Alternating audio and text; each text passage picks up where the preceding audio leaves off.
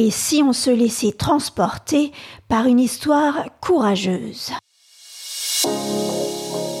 Dans l'épisode précédent, la troupe parcourt la France et s'arrête jouer leur spectacle au fur et à mesure de leurs étapes. Après avoir traversé l'Auvergne, la bande se retrouve dans le village de Bastide-Murat, du nom d'un roi que Vitalis déclare avoir connu dans sa jeunesse en Italie. Rémi, ébahi par cette nouvelle, se demande bien quel homme fut réellement son maître dans le passé. Celui-ci semble vouloir rester discret et ne pas en dire plus sur ce sujet.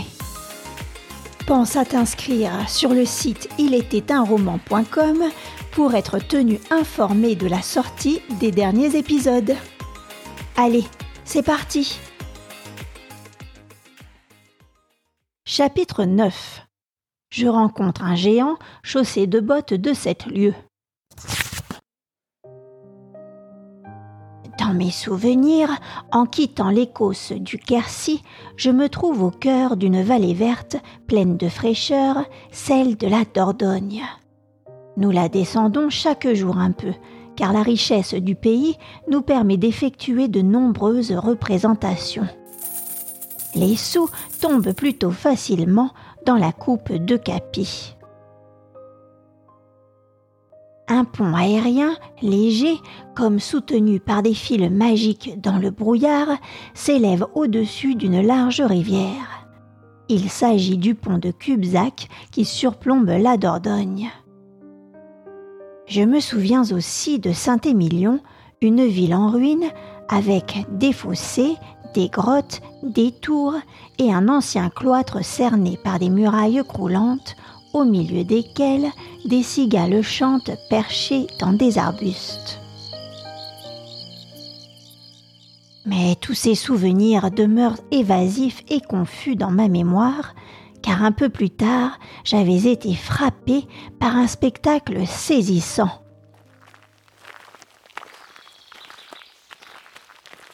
Après avoir dormi dans un petit village ordinaire, nous avions marché longtemps sur une route sableuse.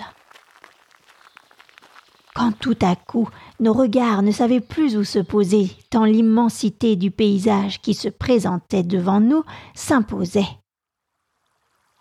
Nous nous trouvions sur une colline en bas de laquelle coulait une large rivière. Au loin, les toits et les clochers d'une grande ville s'étendaient jusqu'à atteindre la ligne d'horizon. Que de maisons, que de cheminées. Quelques-unes, plus hautes que les autres, crachaient des tourbillons de fumée noire. Sur la rivière se tassaient de nombreux navires. Leurs cordages et leurs voiles s'entremêlaient et leurs drapeaux multicolores flottaient au vent. On entendait des ronronnements sourds, des bruits de ferraille, des coups de marteau. On entendait encore le son du roulement des voitures qu'on voyait passer çà et là sur les quais. Vitalis m'annonça. Rémi, voici Bordeaux. Pour un enfant comme moi, qui n'avait vu que les pauvres villages de la Creuse et les quelques petites villes rencontrées au hasard de la route, ce paysage était féerique. Mes pieds s'arrêtèrent. Je restais immobile, regardant devant moi, au loin, à côté, partout autour. Mais très vite, mes yeux se fixèrent sur un point la rivière et les navires qui la couvraient. L'agitation qui se produisait à cet endroit et dont je ne comprenais rien me fascinait. Des navires, voiles déployés, descendaient la rivière, légèrement penchés sur un côté. D'autres la remontaient.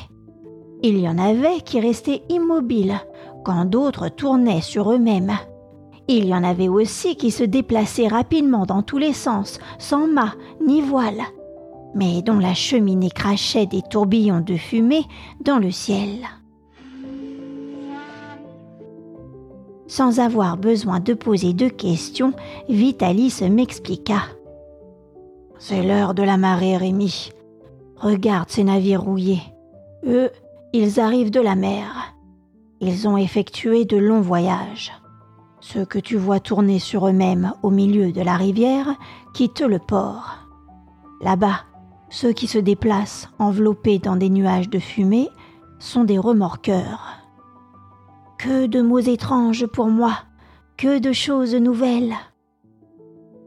Nous arrivâmes au pont qui relie le quartier Bastide avec Bordeaux. Vitalis n'avait pas eu le temps de répondre à un centième des questions que je voulais lui poser.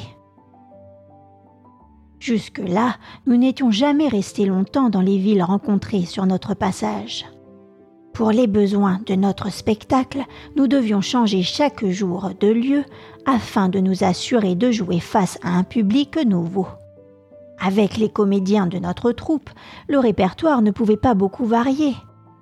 Quand nous avions joué toutes nos pièces, c'était fini. Nos acteurs avaient donné tout ce qu'ils pouvaient. Il fallait recommencer ailleurs, devant des spectateurs qui n'avaient encore rien vu de nos performances. Mais Bordeaux est une grande ville et le public se renouvelle facilement. Il suffit de changer de quartier. Nous pouvions donner jusqu'à trois ou quatre représentations par jour je vais vous raconter une anecdote qui fit bien rire mon maître et me valut ses taquineries jusqu'à notre arrivée à Pau. Après Bordeaux, nous devions aller à Pau en traversant le grand désert des Landes. Nous avions quitté Bordeaux depuis sept ou huit jours et nous prîmes la route de Mont-de-Marsan qui s'enfonce à travers les terres. Face à nous se dressaient des bois de pin et des bruyères. Nous croisions parfois de modestes maisons jusqu'à nous trouver au milieu d'une immense plaine qui s'étendait devant nous à perte de vue. Ici, pas de culture ni de bois, la terre s'étendait toute grise au loin. Nous voici dans les landes, Rémi. Nous allons devoir parcourir cent kilomètres au milieu de ce désert. Mets ton courage dans tes jambes. Contemplant cette route qui semblait ne jamais finir, le désespoir m'envahit. Nous marchions avec l'impression de piétiner sur place. Le spectacle se ressemblait. Toujours des bruyères, toujours des genêts, toujours des mousses, puis des fougères. Parfois, nous traversions des petits bois de pin d'apparence bien triste. Ces arbres revêtus de branches coupées affichaient le long de leurs troncs des cicatrices rouges d'où s'écoulait de la résine blanche. Quand le vent traversait ce bois, on entendait une musique gémissante comme si ces pauvres pins se plaignaient de leurs blessures. Vitalis m'avait dit que le soir, nous arriverions dans un village où nous pourrions dormir. Mais le soir approchait et nous n'apercevions rien. Aucun signe d'un village. Non seulement j'étais fatigué de tout le chemin parcouru depuis le matin, mais abattu de ne pas voir surgir ce village tant attendu. Notre route me paraissait interminable, j'étais lasse. L'espérance d'arriver bientôt nous avait encouragés à presser le pas. Même mon maître, qui pourtant avait l'habitude de ces longues marches, se sentait fatigué. Il décida de faire une pause et nous nous arrêtions pour nous reposer un moment sur le bord de la route.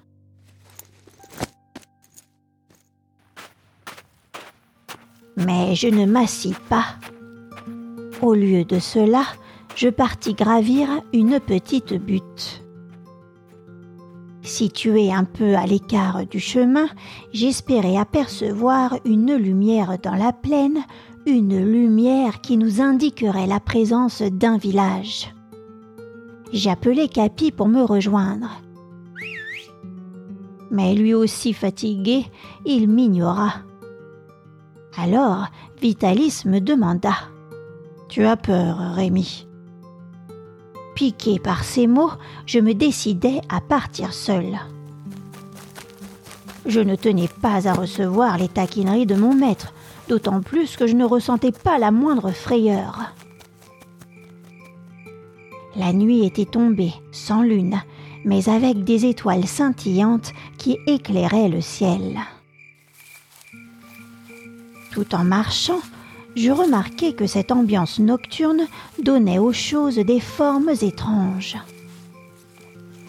De loin, des buissons, des genêts et des arbres qui nous entouraient ressemblaient à des êtres vivants provenant d'un monde fantastique. Toutes ces soudaines apparitions me parurent curieuses. L'idée me vint qu'un autre à ma place se serait peut-être senti effrayé. Cela semblait probable, puisque Vitalis m'avait demandé si j'avais peur. Mais je ne ressentais pas la moindre frayeur. Je me mis à gravir la butte convoitée et je finis par atteindre son sommet. J'eus beau ouvrir grand les yeux, je n'aperçus pas la moindre lumière. Dans cette obscurité, rien que des formes vacillantes, des ombres étranges, des genêts qui semblaient tendre leurs branches vers moi et des buissons qui dansaient. Ne voyant rien qui m'annonçait une maison à proximité, j'écoutais. J'écoutais en espérant discerner un bruit quelconque, comme le meuglement d'une vache ou l'aboiement d'un chien. Je cessais ma respiration pour mieux entendre. Non, rien. Soudain, un frisson me fit tressaillir. Le grand silence de la lande avait réussi à m'inquiéter. J'avais peur. De quoi? Je n'en savais rien.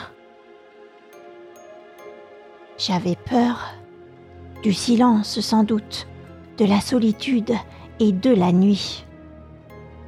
En tout cas, je me sentais sous le coup d'un danger.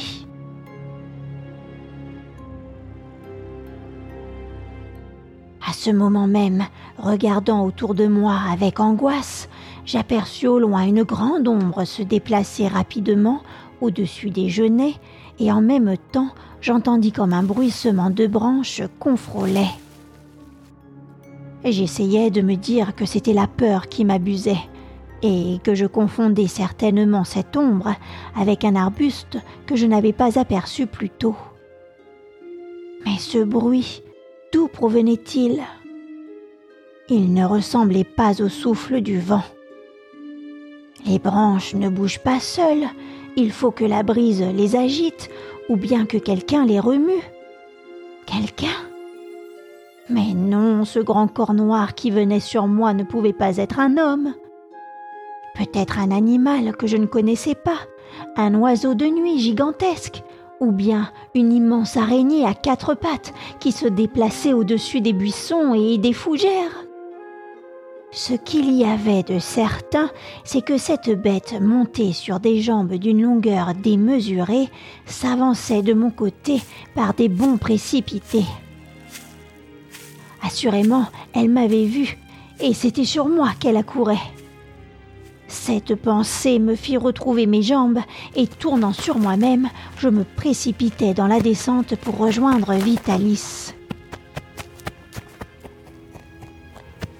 Mais chose étrange, j'allais moins vite en dévalant que je ne l'avais été en montant. Je me jetais dans les touffes de genêts et de bruyères, me heurtant, m'accrochant. J'étais à chaque pas arrêté. En me dépêtrant d'un buisson, je glissai un regard en arrière. La bête s'était rapprochée. Elle arrivait sur moi. Heureusement, la lande était vierge de broussailles, je pus courir plus vite à travers les herbes. Mais aussi vite que j'allais, la bête, elle, allait encore plus vite que moi. Je n'avais plus besoin de me retourner. Je la sentais sur mon dos. Je ne respirais plus, étouffée par l'angoisse et par ma course folle. Je parvins à faire un dernier effort et je vins tomber aux pieds de mon maître. Les trois chiens qui s'étaient brusquement levés aboyaient à pleine voix. Je répétais machinalement deux mots. La bête, la bête, la bête. Au milieu des cris des chiens, j'entendis tout à coup un grand éclat de rire. à ce moment-là, mon maître me posa la main sur l'épaule, m'obligeant à me retourner. Mais non, ce n'est pas une bête. Regarde donc un peu si tu l'oses. Plus que ces paroles, son rire m'avait ramené à la raison. J'osais ouvrir les yeux. L'apparition qui m'avait affolé se tenait immobile sur la route. J'eus d'abord un réflexe d'effroi, mais je n'étais plus seule au milieu de la lande. Vitalis était là et les chiens m'entouraient. Je me sentais rassurée. Maintenant, confiant, mes yeux fixaient cette forme. Était-ce une bête? Était-ce un homme? De l'homme, elle avait le corps, la tête et les bras. De la bête, deux très longues pattes maigres. Cette grande ombre noire, cette silhouette qui atteignait le ciel, se dessinait légèrement, éclairée par la lumière des étoiles. Je serais probablement resté longtemps indécis à me demander de quoi il s'agissait exactement si mon maître n'avait pas fini par s'adresser à cette forme. Pourriez-vous m'indiquer si nous sommes éloignés d'un village? C'était donc un homme puisqu'il lui parlait. Mais pour toute réponse, je n'entendis qu'un rire. mon maître continua ses questions. Si les animaux peuvent parfois comprendre ce que nous leur disons, ils ne peuvent nous répondre. Autant étourdi que j'étais, je dus m'y résoudre.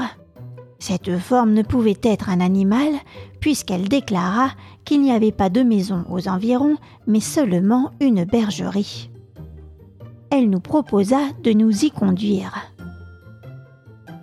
Puisque la forme parlait, comment pouvait-elle avoir des pattes? Si j'avais osé, je me serais approché d'elle. La forme ne me parut pas méchante, mais je ne m'en sentis pas le courage. Ramassant mon sac, je suivis mon maître sans rien dire. Il me demanda en marchant. Vois-tu maintenant ce qui t'a fait si peur, Rémi? Oui, mais je ne sais pas ce que c'est. Il y a donc des géants dans ce pays? Ah oui, mon petit Rémi, il y a des géants lorsque les hommes montent sur des échasses. Et il m'expliqua que les habitants du coin, pour traverser leurs terres marécageuses ou recouvertes de sable, et pour ne pas s'enfoncer dedans jusqu'aux hanches, se servaient de deux longs bâtons équipés d'un étrier où ils attachaient leurs pieds. Des échasses. En somme, Rémi, ils deviennent des géants avec des bottes de sept lieues pour les enfants peureux.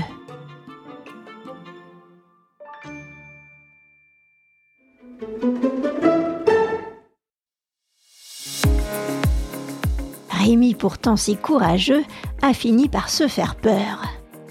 Imagine-toi cette scène, celle d'un homme perché sur des échasses en pleine nuit et au milieu de la brousse. La suite, au prochain épisode. Si toi aussi tu as envie de soutenir mon podcast, n'hésite pas à laisser une note ou un commentaire ou à t'abonner à la newsletter sur ilétait-un-roman.com. Merci pour ton écoute et à très vite.